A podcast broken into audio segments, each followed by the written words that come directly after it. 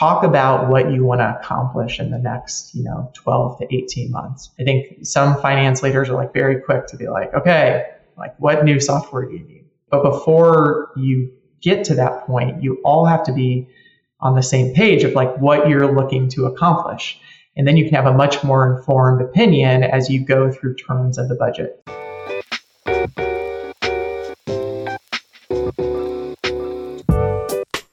In our second conversation with Bloomerang CFO Steve Isom, we get deep and talk about the finance challenges and tribulations that keep him up at night and how he works to solve them. Risk mitigation, new competitors in the space, and managing a growing SaaS stack are just a few. Let's dive in.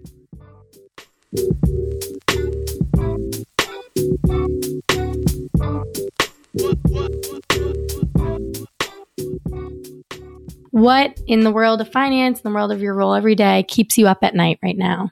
Yeah, I think that most finance leaders will tell you they don't want any surprises, right? So I think the question of visibility and what do I have visibility into um, is, is really it's it's less around the things I know and and what may happen, as opposed to what are the things that I don't know about.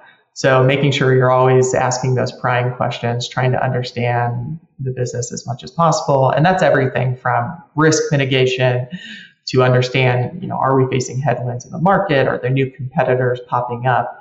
I think there's a lot of value in just listening and listening to people and asking asking questions. But yeah, being surprised is uh, is definitely what keeps me up at night the most. I imagine that plays into the software your company's using, especially. I know you said you're remote. Is most of the company now remote? We, the majority of our employees based are based in Indiana, but most of them are working from home. So everyone's kind mm-hmm. of embraced a hybrid, a hybrid work model. Have you noticed that there's more surprises with the SaaS your company is using or wants to start using now since you've moved to a hybrid model, or how is that working, especially going into next year? Yeah, I think that probably in a typical high growth startup, that especially that's venture backed, that's probably a common situation. I think that in the business here, given that it was bootstrapped for so long, they really are like the teams have embraced the bootstrap mindset. So um, oftentimes would opt not to spend on things.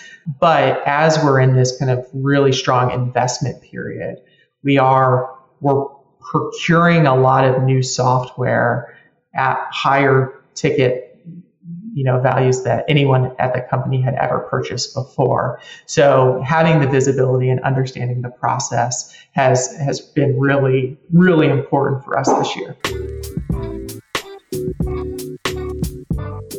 when you are procuring new software lately, are you noticing that the solutions are more all in one or they're more niche solutions? So there's more, a higher number of software that your company's using? Yeah, I think that there's definitely a SaaS vendor sprawl, right? There's new tools, you know, popping up every day. There's things with very narrow use cases you know, I think to try to manage the process, it, ideally you want to be standardizing on on certain platforms. You know, can we do as much as possible in Salesforce? You know, we're using Marketo from a marketing perspective. Um, you, it's hard to manage a whole bunch of really specific tools, but at the same time, you want to enable your teams to use kind of the best in breed solution. So I think it's more so, you know, it's okay if you've got this proliferation of tools as long as you have really strong visibility. And then also, I think that's where, where Vendr has been a really big help is really having the confidence that you know you're you're you're getting market terms, right? I think as a as a finance leader, listen, I could be involved in detailed conversations with every single new vendor that we bring on and probably get pretty good pricing. And I could, you know, reach out to people in my network. Hey, what are you paying for this? And, and what are your experiences?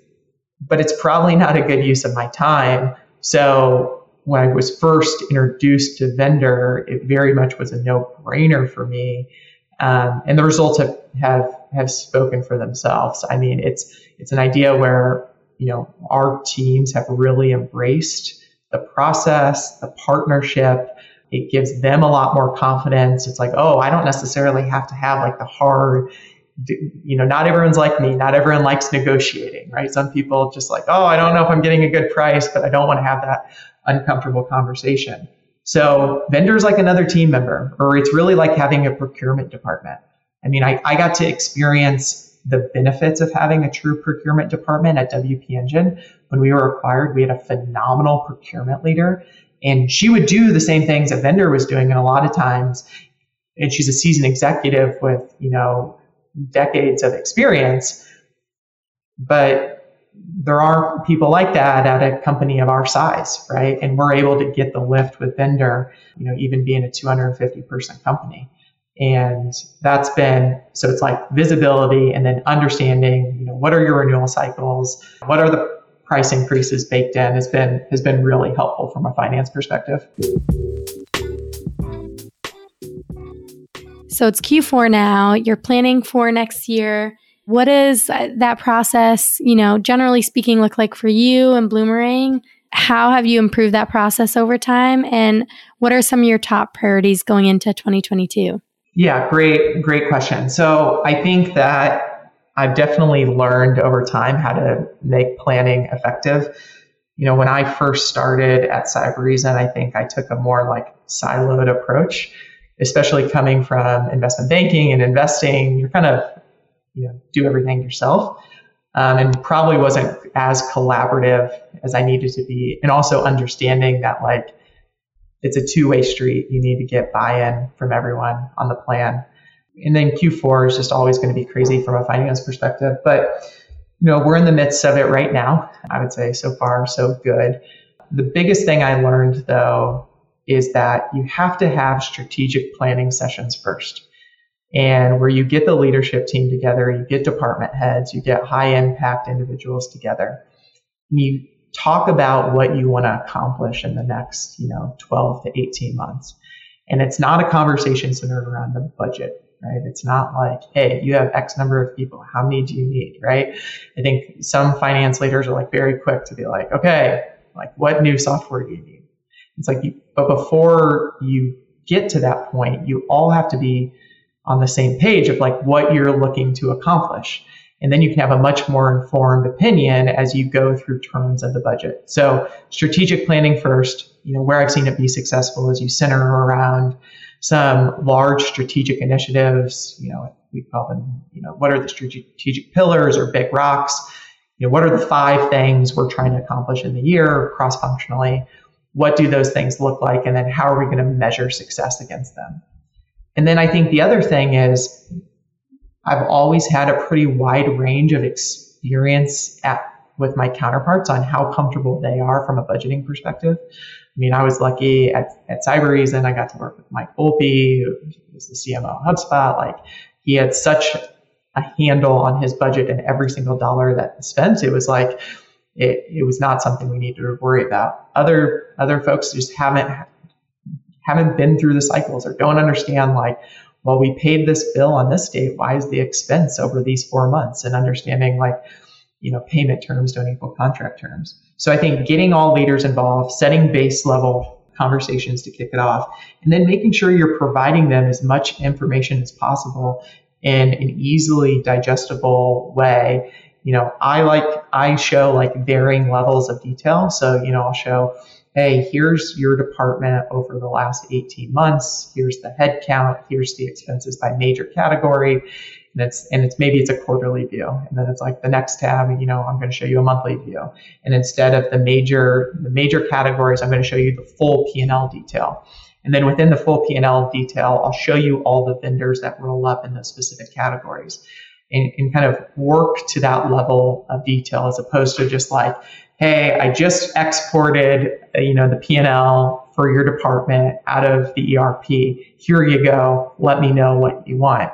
And then also overlaying what are the metrics at the company level, you know, where total customer count, ARR, new ARR added, churn, so total support tickets, number of implementation projects, right? So you can start to orient around, you know, what are those benchmarking metrics that we need? And then get to a point where you can come to an agreement and say, hey, like, we believe these are the benchmarks so that if when we finish the top line plan and we're at X number of customers, it's not some painful exercise with the support organization or the implementations team. It's we'd already agreed on what are kind of the ratios that we want. And now that the top line changed, we'll, we'll reflect those changes in the roll up um, and, and work from there. So it's kind of like setting the, what are the, what are the rules of engagement on the plan? And then also, you know, the sooner the better, right? Get, get folks information sooner rather than later. You know, not only when I joined Bloomerang had we just completed an acquisition, but there was no budget done. So I started January 1st and it's, hey, let's do the budget for, let's do the budget for 2021. And, you know, obviously that was not the ideal situation. You know, we had to cut some of the some corners of the process that I just laid out.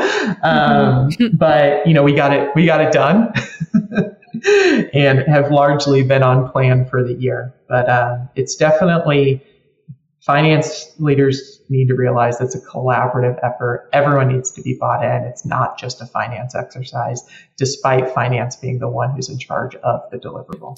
Yeah, and it sounds like where you cut corners in January or however long it took, you can point back to that next year when you're like, okay, this is going to be a little bit more all encompassing because, like, here's where we missed out on these three corners we cut.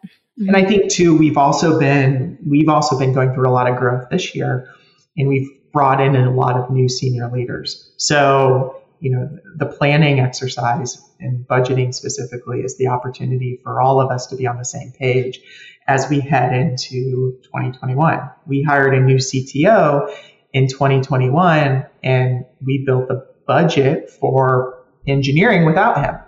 And, you know, it, it was a little bit, you know, finger in the air type and it's like hey i think i've got enough hires in there for you but it necessarily wasn't a plan that he was bought into like he he's worked within the parameters for sure but it's it's going to be a, a pretty meaningful difference once we once we have everyone bought in and on the same page as we go into go into next year.